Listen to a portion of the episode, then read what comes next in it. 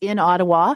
Day, I think, are we day three, day four? I can't recall. Definitely day two this week of the inquiry into the uh, federal government's enactment of the Emergencies Act during the uh, what I call occupation in the city of Ottawa back in the winter. I did want every day this week while I'm hosting Newstalk Today to take a few minutes with one of the journalists who's sitting through this inquiry, who's uh, analyzing uh, those who are appearing and testifying before the inquiry and the information they're they're uh, uncovering. We hope uh, to give us some recommendations moving forward. In that spirit, we're joining us today is Mackenzie Gray, who's a journalist with CTV National News. Welcome to Newstalk Today, Mackenzie. Hi, Deb. Thanks for having me. No problem. So today uh, was Mayor Jim Watson, who is not running for reelection, and I put that on the table just because I think I, I, I, will probably ask you the question, Mackenzie, whether you think that tempered some of his comments one way or another. But he talked a little bit about uh, his concerns vis-a-vis the Ottawa police, and also chatted about a conversation he had with Prime Minister uh, Justin Trudeau. Let's uh, hear what he had to say uh, about what he was trying to get across to the police uh, chief in Ottawa at the time. Well, I was interested in what the plan of action from the police uh, was going to be in order to clear out the downtown core because my sense was that this was not shrinking in size as people started to go back home. It was growing in size. So everyone could see that. He also uh, said, though, that no specific was, request was made of him, I'm sure, being cognizant of, and you'll hear him say, uh, the fact that politicians, of course, cannot direct the police. I you know, stre- I stress to the police, as you know, we can't direct the police on what to do, but certainly in conversations I had with Chief Sloly, uh, he understood uh, very well the importance of uh, getting this situation resolved sooner than later because it would grow into a bigger issue.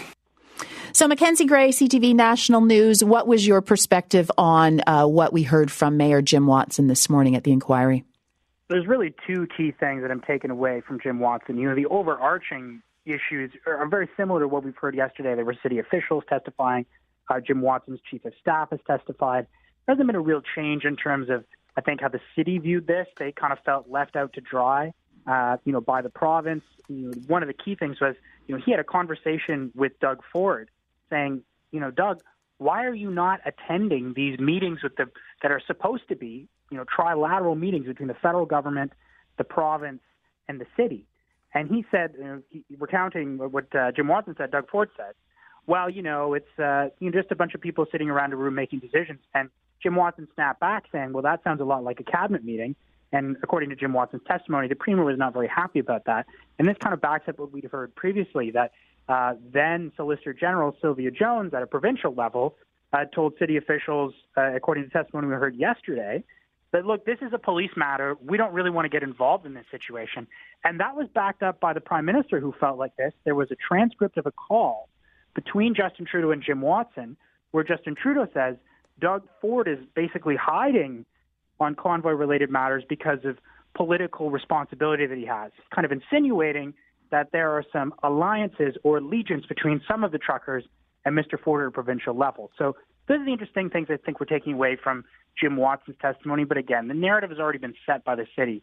They're saying that they were kind of caught off guard, that they didn't know that the truckers were going to stay this long, despite the fact that the head of the Hotel Association wrote the Ottawa police and the mayor's office saying, hey, we've got contact from truckers coming in saying that they want to rent hotel rooms for 30 days. And despite the fact, Deb, that if you talk to any single one of the truckers, like many news organizations did, all the way coming from the west, coming to Ottawa, saying they were not going to leave until the mandates were lifted. So I'm still unsure as to how the mayor or any other city officials or the Ottawa police did not know that this was going to be longer than just a one weekend protest. Well, and as much as this is fun and you and I can chat about it in terms of who said what to whom and, uh, you know, fights amongst the levels of government, what did Watson say he thought the premier or the province should do that wasn't happening? Like, is there actually a request that went unmet, or what? What was sort of the takeaway from his commentary around the provincial? What he's obviously describing as as inaction or indifference. At a bare minimum, he wanted them to come to meetings, and this wasn't the premier coming to meetings. It's Minister Sylvie Jones, Solicitor General, or, or having other people attend you know, yesterday we heard testimony, and this was kind of echoed from Jim Watson today, that they felt that even at kind of the deputy minister level, at the high level civil servants, the the perspective from Ottawa, the the city of Ottawa, was that they felt like the civil servants didn't have the kind of go from the political masters to be able to lean into things. One of the key things that, as the convoy went later on, uh, that the city wanted to have the province bring in was having the province suspend the uh, insurance for a lot of the truckers who were here. And as we know, commercial insurance is expensive. And if these guys lose their insurance, that would be a major problem for them if they ever wanted to be a trucker again. And, you know, we had known that police had gone through the crowd taking uh, license plates, as well as a lot of these guys had their decals on saying, you know, Mackenzie Gray Trucking. So they were easily identifiable. So they wanted to use that as kind of a threat against the truckers to get a lot of them to leave, knowing that their business could be impacted in the future. The province said again that they weren't willing to do that. This was a policing matter, and that at the at least in the middle portion of it, they didn't want to get involved politically. Does uh, um, we're talking with Mackenzie Gray, CTV National News, about what happened at the inquiry in Ottawa this morning into the use of the Emergencies Act.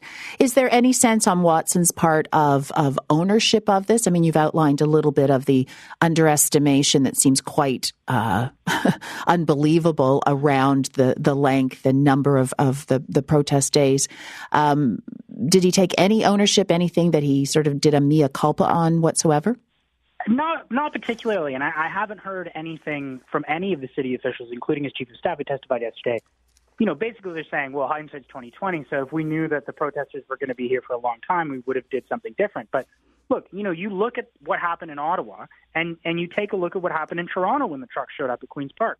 Well, the trucks were allowed to kind of come around, but in no fashion were they able to be parked for the same period of time, and they certainly weren't allowed to go park in front of Queens Park for days on end everyone watched what happened in Ottawa, not just in Canada, but around the world when protests like this started popping up in Europe. And they said, we are not going to let this happen.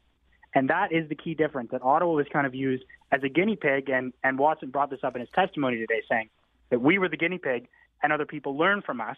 But it's pretty clear learning uh, or knowing what we knew even at the time that this was going to be, or at least there was a reasonable potential that this was going to be the situation.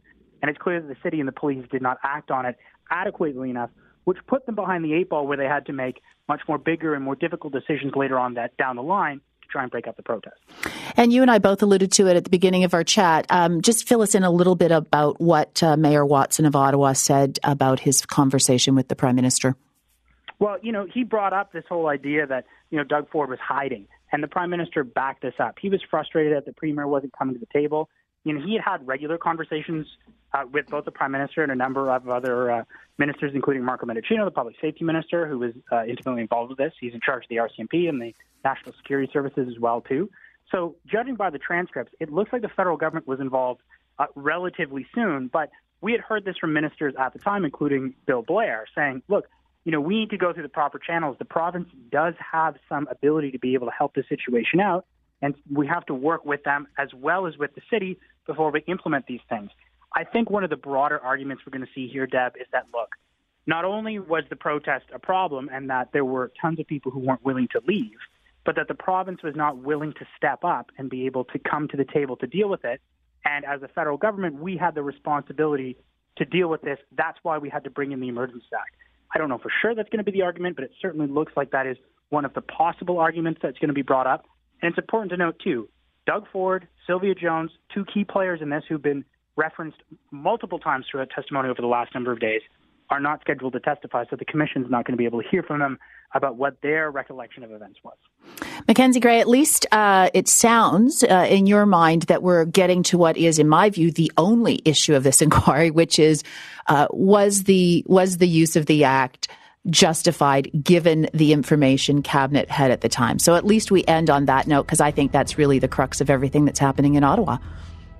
Yeah, well, that's that's one of the things. But I'll say for the people who live here and for for the folks who watch this, the failures at the municipal level and with the police are are of big importance for people here too. Because without those failures, the idea that the Emergencies Act ever needed to come in, it would never have needed to have happened. The protests would have been dealt with in other ways. Those mistakes at the beginning led to a climate in where the Emergencies Act could have possibly even thought of being used and then inevitably being brought. Mackenzie, got to go. On that note, thanks so much for joining Newstalk Today.